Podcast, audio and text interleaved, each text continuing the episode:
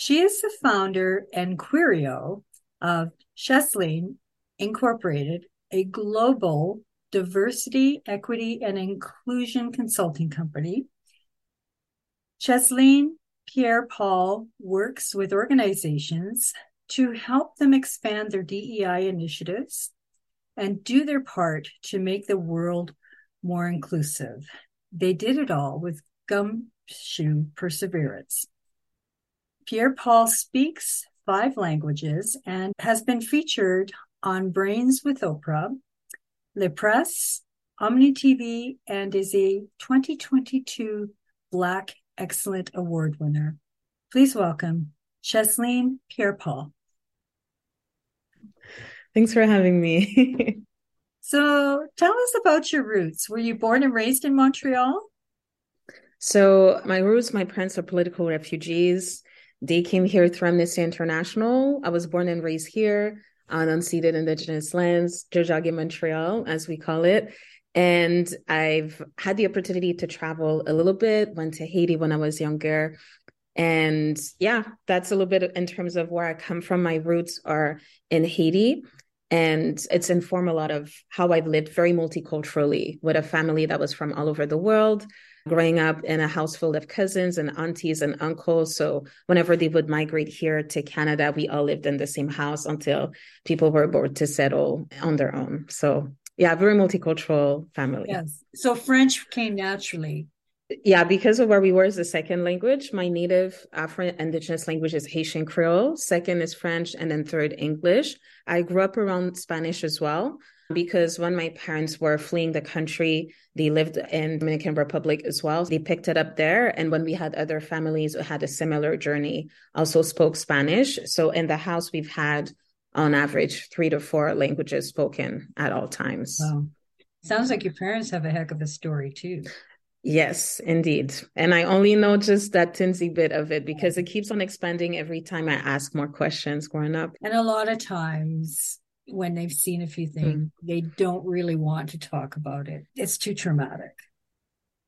I think, well, for them too, they're very grounded in their spiritual beliefs and it gives them an anchor to be able to release their trauma. And I feel that at the point that we are in a relationship, they are able to have a sense of safety that they didn't have at the time. So it's easier. Now they want to talk about it. And also, I think we've reached all in the family level of maturity, like all the cousins, siblings growing up that were able to receive that information. But definitely when I was younger, it was not a space where collectively we could have those conversations. And certainly the older generations they didn't talk about a whole lot. It isn't nice to talk about. It's very mm-hmm. hard for them. So, when did you take that first step to reveal who you mm-hmm. were? And did your family always know? I mean, not everybody knows in the family because logistically they're more than I can count. And also, I feel not everybody is entitled to your truth. Not everybody deserves to know. Nobody can handle it. There's also that element of discernment and the entitlement that some people can feel to you. The kids took it very fairly well. Like it didn't change anything about our dynamics. And I also have what I call my chosen family and my soul family. So we're not blood related. I knew from day one. I guess more for the biological family. My mom, it's new information to her and she's being very supportive. And my dad has its own way of processing it. And I respect them and their differences but I would say it hasn't changed the nature of a report. And it's also not like they will talk about this all the time. You know what I mean? So I feel as a family, we've grown a lot enough. So I would have that support system that I could count on. As I said, though, not everybody knows. And I don't feel like it's everybody's business to know or you know to to handle and if it were to come to it i'm very clear on the boundaries that i draw between what i call blood family per se and what I call biological accidents. So we may be related, but that doesn't make us family per se. So those that I consider family know and have been supportive. And it just confirmed the reason why we choose to be in each other's lives. That's wonderful yeah. that they're so supportive of you. That's huge. So many people don't have that. Did you always feel like you were an activist? What did you think you were going to be doing when you were a kid? I've had so many different versions of my tomorrows. And I feel that in many regards, the life that I'm creating for myself is that blueprint where I don't have to choose one identity on one version of my dream or my passion. And on some level, I do feel like I'm answering all those dreams that I had growing up as a child as to what I was going to do. But I've done dancing, choreography, singing. I would write a lot. I wrote poems and I did spoken words. I wanted to go into law, which I did for a minute. And then when I was in my law classes, I ended up writing and translating my notes into German and Spanish. And I realized my calling is more heavily located in languages not in a way that means I could never do law, just to say that right now that's the focus of what I'm just called to do. So I feel I've lived many lives vicariously and practically. And that's why it was important for me to create a business, to be able to have the flexibility to be in control, to honor all those different facets of me, and to create a holistic way that would help me structurally have the capacity to address all those different elements of curiosity within me without being all over the place, without burning out, without being over capacity, and without being scattered. So even when I look at my work and the DEI space, it's very creative. I create presentations, I do content, I do public speaking, which takes me back to my stage. And when we're working with communities, there are different cultural practices as well. So there's a space where my dancing can be reignited and my singing in different scenarios.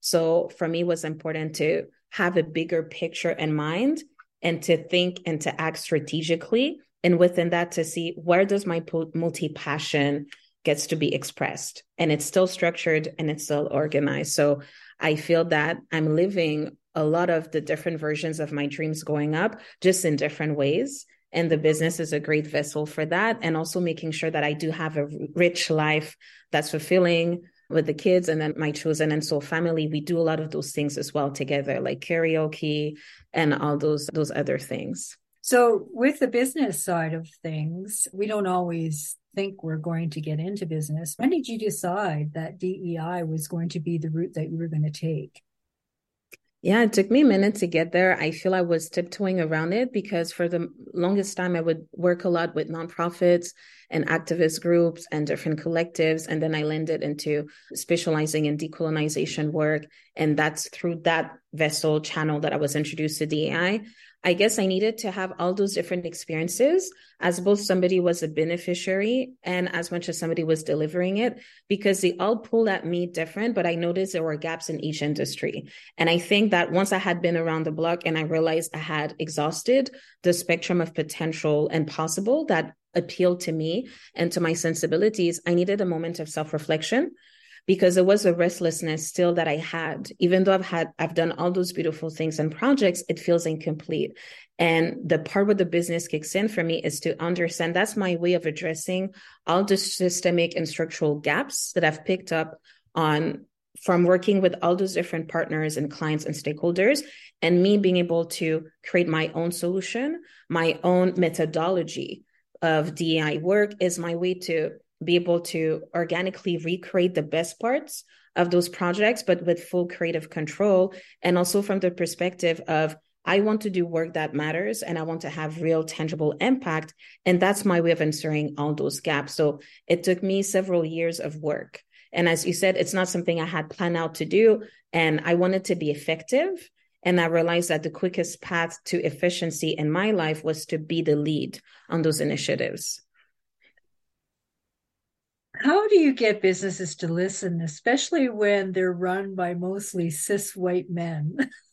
Hmm, very good question. I mean, it really depends, you know. So, for instance, there's that element of culture, right? So, when we think of an organization as a top down vertical that's very hierarchical, yes, there is definitely a legacy that exists in management culture where some people have a lot of resistance and that resistance comes a lot from basically not understanding the business impact and the business value of DEI. It sounds very abstract. For them, it may sound like a distraction as well. It may sound like something that we need to do, but it's not going to generate any revenue or impact that is tangible or that carries enough of a financial component that we can legitimize this as part of our corporate planning, priorities, agenda, or bottom line. So I feel what helps is when we look beyond the management, right? And we're able to really understand what is the work that they do, what eh, what are their own individual priorities beyond DEI, what is their perception of their needs, and what is also their misconception of DEI. So for me, it helps to have a full picture before I come in with like DEI strategies because the way that I function, it's all about efficiency. So once I understand the truest needs that you have, it's very evident to me all the different ways that DEI can be organically part of the solutions that you haven't thought to considered because people tend to put DEI in a little box, right? So it's something they think typically of PR and marketing. We have a couple black and brown bodies on a poster and then we did the job. We changed up the lingo on the website and now we're inclusive. Their metrics are extremely abstract they are not tangible. They have nothing to do with finances. They don't align with their sales revenue strategies at all. So they set themselves up for failure, but then they blame DEI for it, right? So there's a lot of strategic thinking, but ultimately implementation that doesn't happen. And usually within a year of promoting a DI agenda, most organizations, less than 9% of them are able to effectively implement them. So for me, what's important is to understand what matters to them and to understand what is the unmet DI potential that they're sitting on today, but they don't realize because their mind doesn't work on that frequency. And then once you understand how they speak and how they think, and also what matters to them, it's very clear to me how the business impact of DEI is there. And it's just a matter of doing that translation for them. Of course, if you're coming into a culture that's super, super resistant, there's a level of resistance with which you can work, and there's one with which you can't. Because it's like you're trying to convert. I'm not in the conversion business, like Liza Nicole says, right? So for me, what matters is if we have enough people in the team that are willing and able to do the work, that just by working with those select few, you can generate incredible impact. And then they become your greatest champions across the organization. So I need to have a minimum, viable minimum team that's pre committed with whom I can work and do amazing work. And then it's going to help thaw the resistance of the people that are still on the fence and they don't really get it. But then the idea is I bring in results and they're quantifiable and they're tangible. And it's not a poster, it's not a policy or anything like that. So I would say that resistance is good in my line of work. It's how much of it there is and around what specific part of the work. And then beyond that is who in the team is willing and able to do it I can work with that. But that's the minimum that I need, or else it, it's very confrontational and it's ultimately working with somebody who's an active disbeliever of what you do. And there's a lot of sabotage and issues that can undermine the work that can be done. And that's not viable for anyone. Well, and it comes down to money talks, right? Um, exactly. Um, let's play with some numbers because even if only 3% of our 40 million people in Canada are LGBTQ, that's a huge chunk of mm-hmm, chips, mm-hmm. a few million. yeah. As you said, when you look at the numbers, even when you look at the, you know, the GPD for in terms that quantifies the potential of a marketplace that is queer, a marketplace that is woman led, a marketplace as is, you know, racialized, that is indigenous. Individually, those statistics are always numbered around trillions individually. So we don't yeah. account for intersectional identities, right? So the potential is there. The issue is few people who are fluent in DEI are also fluent in economics. So the, those two never overlap. So that's why for me, my interest is we're aligning profits with social impact. And that's a new take on this very, you know, pre-existing conversation the community it always baffled me when you look sports teams for example back a decade and a half ago where they would disregard half their kids and always think that well when you look in the stands i don't know about you but i see like half the people in the stands are women.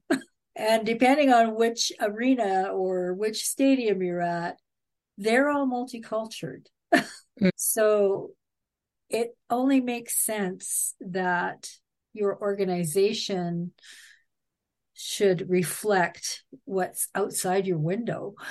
mm-hmm. But we're a long way from going there, and it's good that we have people like you to kind of help show the way. It probably would not be as effective, the work that you do, if you were a cis white male or cis white woman either. So because I think there's an expertise. Not that we can't be that... advocates, but it's exactly just, yeah, yeah.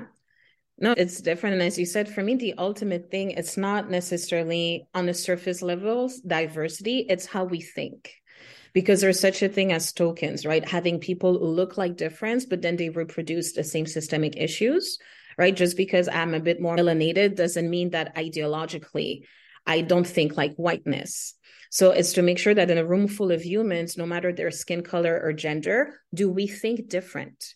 So when, as you said, when people are dismissive of half of their demographics when it comes to clients, partners, allies, etc., that part of it is when they're in a room full of their team, they all think the same. So it means that every time you're bumping into an issue, you probably have only one way to address the problem.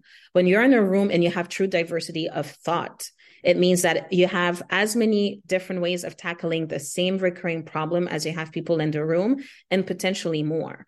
Like when I come in, I carry the history, the legacy, the knowledges of several different communities. So with me in the room, we have the equivalent of 10 other thinkers that are sitting with me, right? So diversity, it's also that mechanism of how you self reflect, how you anticipate manage problems.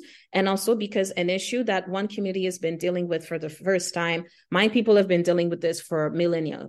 So the level of expertise that we bring in is incomparable, right? So there are many nuances in the conversation that are not being had because people are thinking DI 101 and they look at surface level thinking. They don't look at in-depth analysis. So that's what i mean. And they look at you know innovation revenues and cash flow per employee goes up to 2.3% you know uh, two and a half more. When you have that level of diversity they talk about how the most racially diverse teams in corporate you know they can 15 fold their revenue because of that. Those are people that are at the top tier of what i'm just you know i'm talking about. But even if you're not even there yet there's so much benefit because we think different. My community knows how to thrive and survive off of almost nothing. So if we have half of the resources available to a privileged community who doesn't have to think as strategically because they incarnate privilege, imagine what we can do when we come together. So that's another part of the conversation that people are very dismissive of as you were saying, because ultimately we have people who come from the same group experience talking about a diversity that they cannot understand, as opposed to let's have that conversation with the actual experts. And that is what is going to elucidate and elucidate and illuminate a lot of this, these solutions that we're not in a position to, to envision. DEI is being seen and heard. So if all of a sudden you picked up a phone and ignored that person and whatever they said just it was like they're not in the room they're going to feel unseen and unheard and they're going to mm-hmm. start getting pissed off and if it's somebody that has a product that they want to buy they're not going to buy that product because that's how the company treated them so mm-hmm. if there's a way to translate that into that boardroom you see some of the the corporate executives or the high level, they don't seem to care what the future is or what it's about. But I guess that's why we need you help them do that. so, what are some good DEI practices that you can instill with some of these corporations? Yeah, the analogy that came to mind as a metaphor, right, is every time you walk into a space, you only interact with people that look exactly like you right? And that limits drastically the field of potential partnerships, collaborations, opportunities that you can generate because you're basically looking for a twin. And even within your community, that entails discrimination. Because what if they're neurodivergent? What if they're queer? What if they're a woman? What if they're a woman presenting? So all that dwindles down the scope of who you actually get into partnership with. And it's a completely non-rational exercise, right? So that's a very obvious thing to do. Like even your parents, maybe now they're longer your demographics because of age, right? So it makes it, you live in such an insulated and small world. It's not functional and it's not remarkably sustainable either. So, to the point of which you said, what does it look like in action? Of course, from one organization to the next, it's different. But something that I love to do is if we're looking at how they target their clients, as a case in point, I will just go through the analysis with them and say, listen, you have exactly the same profile, but now they are Spanish speaking.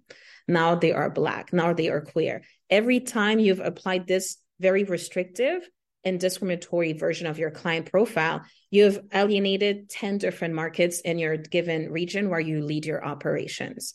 So, as you said, that's a very clear way to go, oh, wow. So, the criteria that you are most dependent on to create gen- business opportunities out of your current market, they're so biased that they eliminate automatically probably 90% of the next best opportunities that you could have had. So it's this analogy of you're sitting on this gold mine, right? And you don't realize it because your blind spot is where you're sitting. So as you said, having me come in makes it clearer, but that's been one such example. You are not your you know, that hundred percent. That's another way to put it, right? And if you are, then that limits your potential to scale. That limits your potential to stay in business. You know what I mean? So that's an, also another metaphor. And for some people, I've had people that I've helped get their next clients, they were in the same building. But because they were just so narrow minded, they would totally dismiss this person. They didn't know what they did. And the more I understood what they needed, the more this person was very self evident. But it's all a matter of perspective. So it's not necessarily bringing new people, is having a greater awareness of what was always right in front of you. You didn't do anything, but now that you have discernment, the next part of the process with me is to help you be able to communicate and to build trust to build a relationship that will be mutually empowering for all. And that's where cultural sensitivity training and things of that nature are kicking but the first is it becomes very obvious when you know that your bias are so ingrained that you thought that this is being targeting. You're not targeting. You're dismissing you're alienating you're excluding in many ways. So that's a little bit of an education to do first do you ever feel disenchanted with having all these forces of late, wanting to take the world back to 1910 and take away everybody's rights except the cis white male? I feel exalted and, you know, disillusioned frequently in a matter of days, a matter of weeks. And I feel it's also what we focus on and who, where do we get our news from? I'm also very mindful of that. So they're decolonial and anti-colonial news outlet that I check out. There because I want to hear the news from all over the world. And in the same time frame that we have this drastic regression to violation and denial of human rights, we have great advancements that are being generated in communities that don't have the same level of clout and media representation. And I feel we always live in a paradox. So I want to feed my mind with the advancement of those people and leverage my space to bring more representativity to their work because those news are also reductive in terms of what they show up they choose to show to us.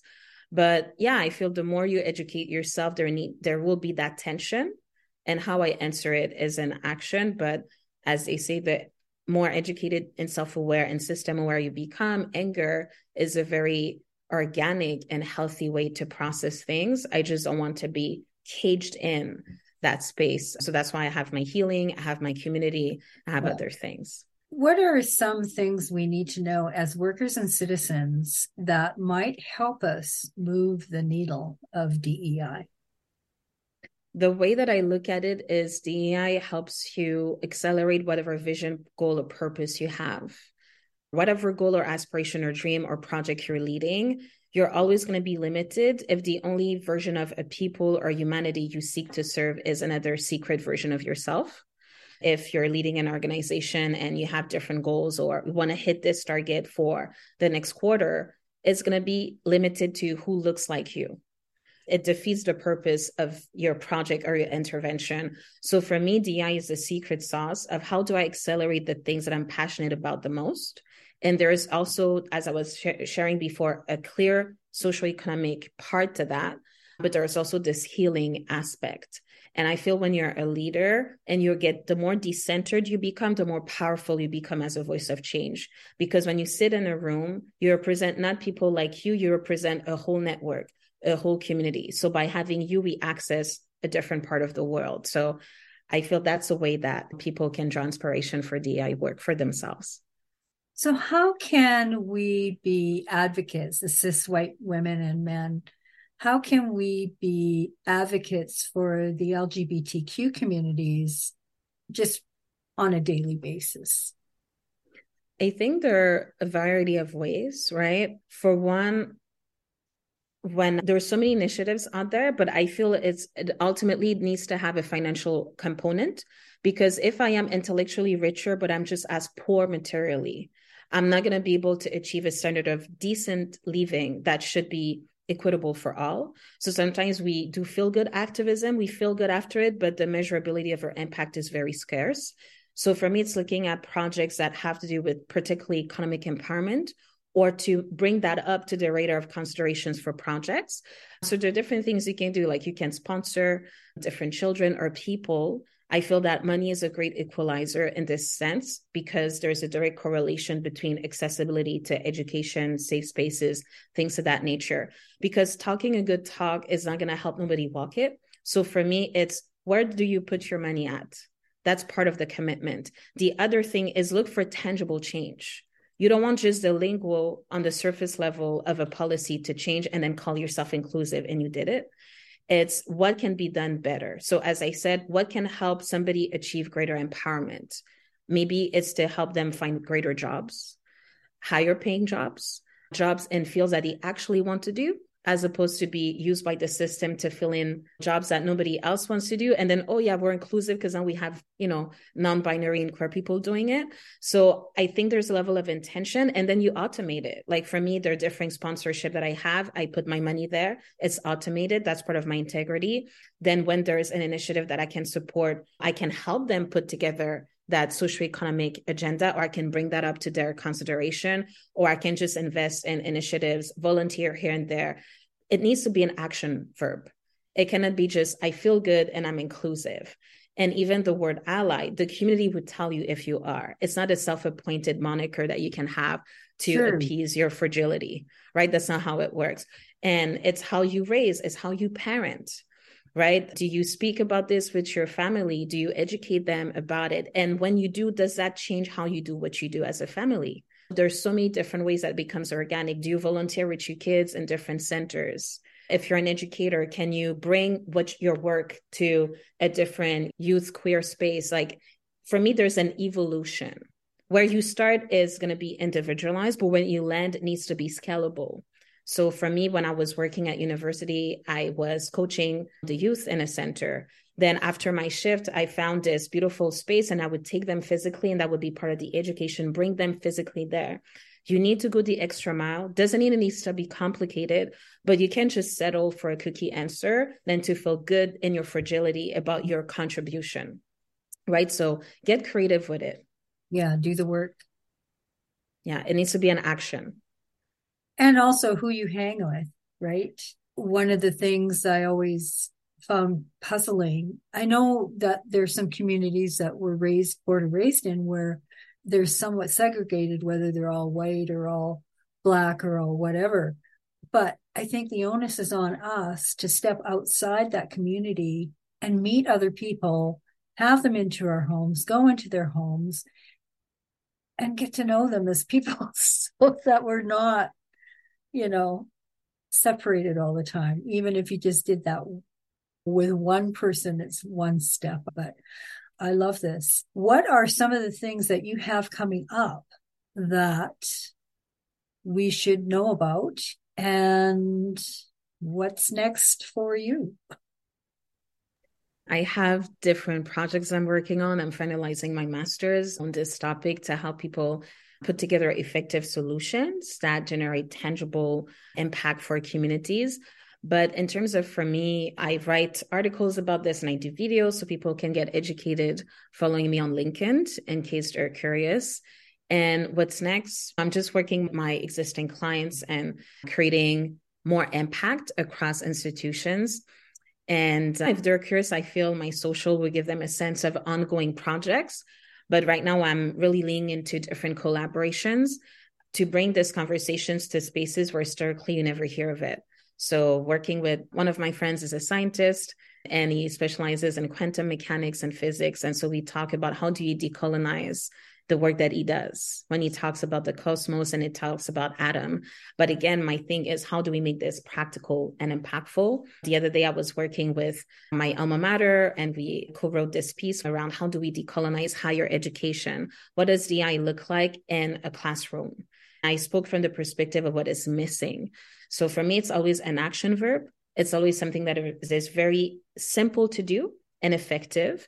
And it's also us projecting ourselves across generations as opposed to we want a one and done quick solution and answer today. But we need to understand it's a systemic problem. It requires a systemic solution and it's been built across generations. So it will take generations as well to disestablish it. Thank you so much for coming on my show. Sure. My pleasure.